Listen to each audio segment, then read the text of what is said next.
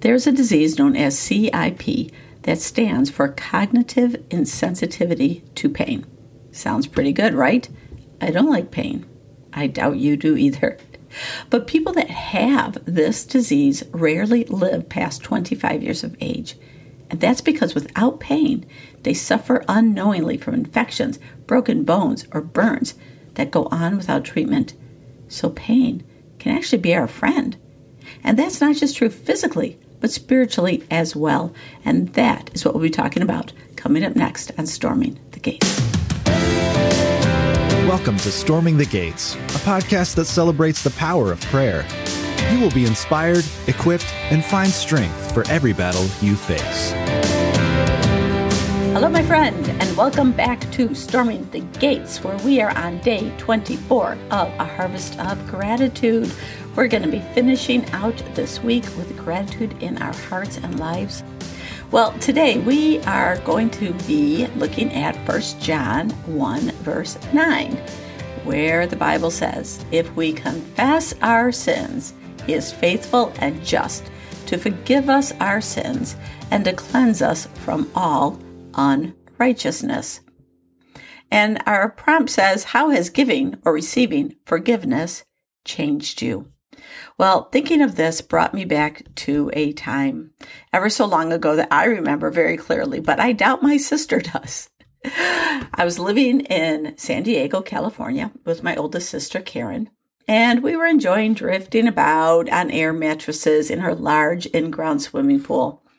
As we sipped our drinks and chatted, the conversation turned to a series of events which led to my sudden departure from Michigan to California.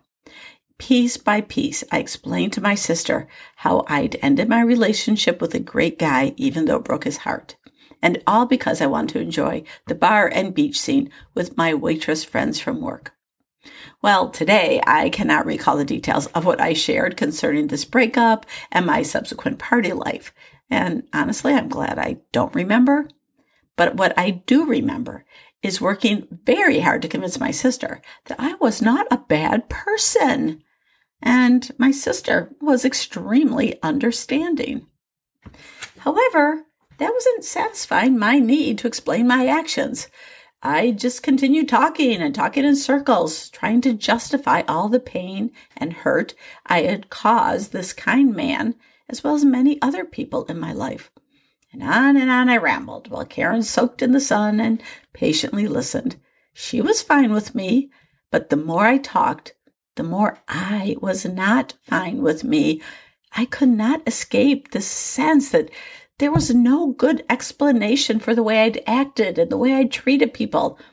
I was trying to justify my behavior to myself, not my sister.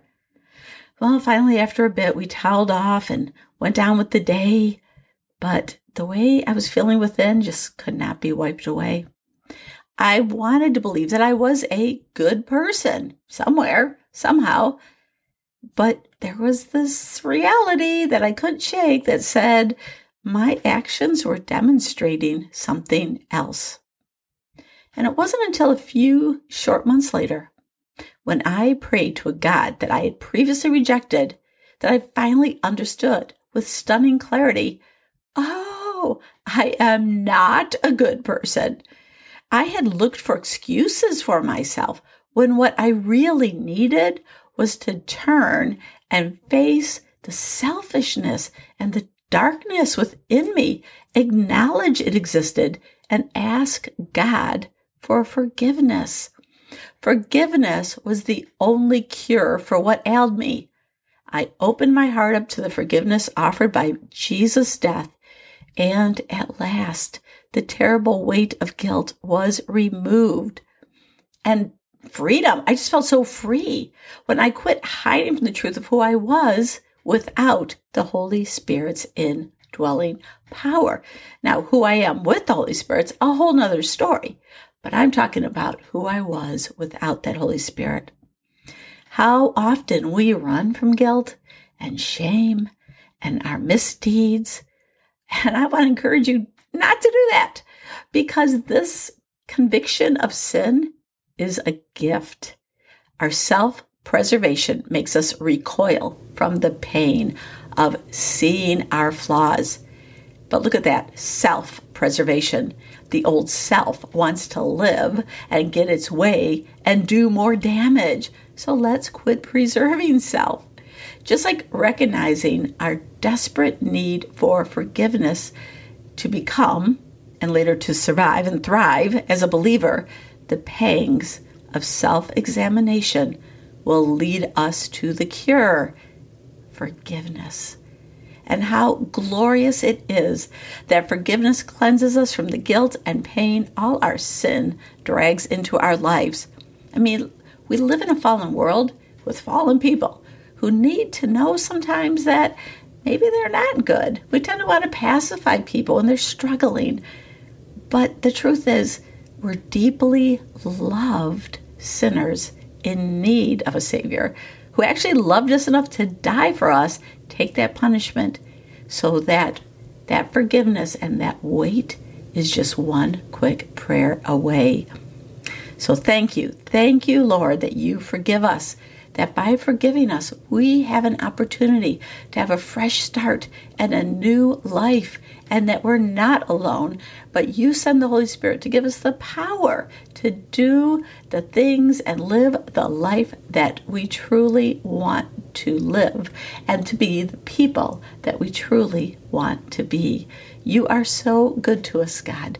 And if anyone out there has yet to receive that gift of salvation and forgiveness, I pray today that they would say, Lord, forgive me and come into my life and cleanse me and make me new. Hey, if you're that person who prayed that prayer, by all means get a hold of me. I want to know. And I'll be back tomorrow for day 25 of a harvest of gratitude. Thank you once again for listening to Storming the Gates. Be sure to visit our website at stormingthegates.net. Check the show notes for links to items mentioned in today's show. We'll see you here again for the next episode of Storming the Gates, a podcast that celebrates the power of prayer.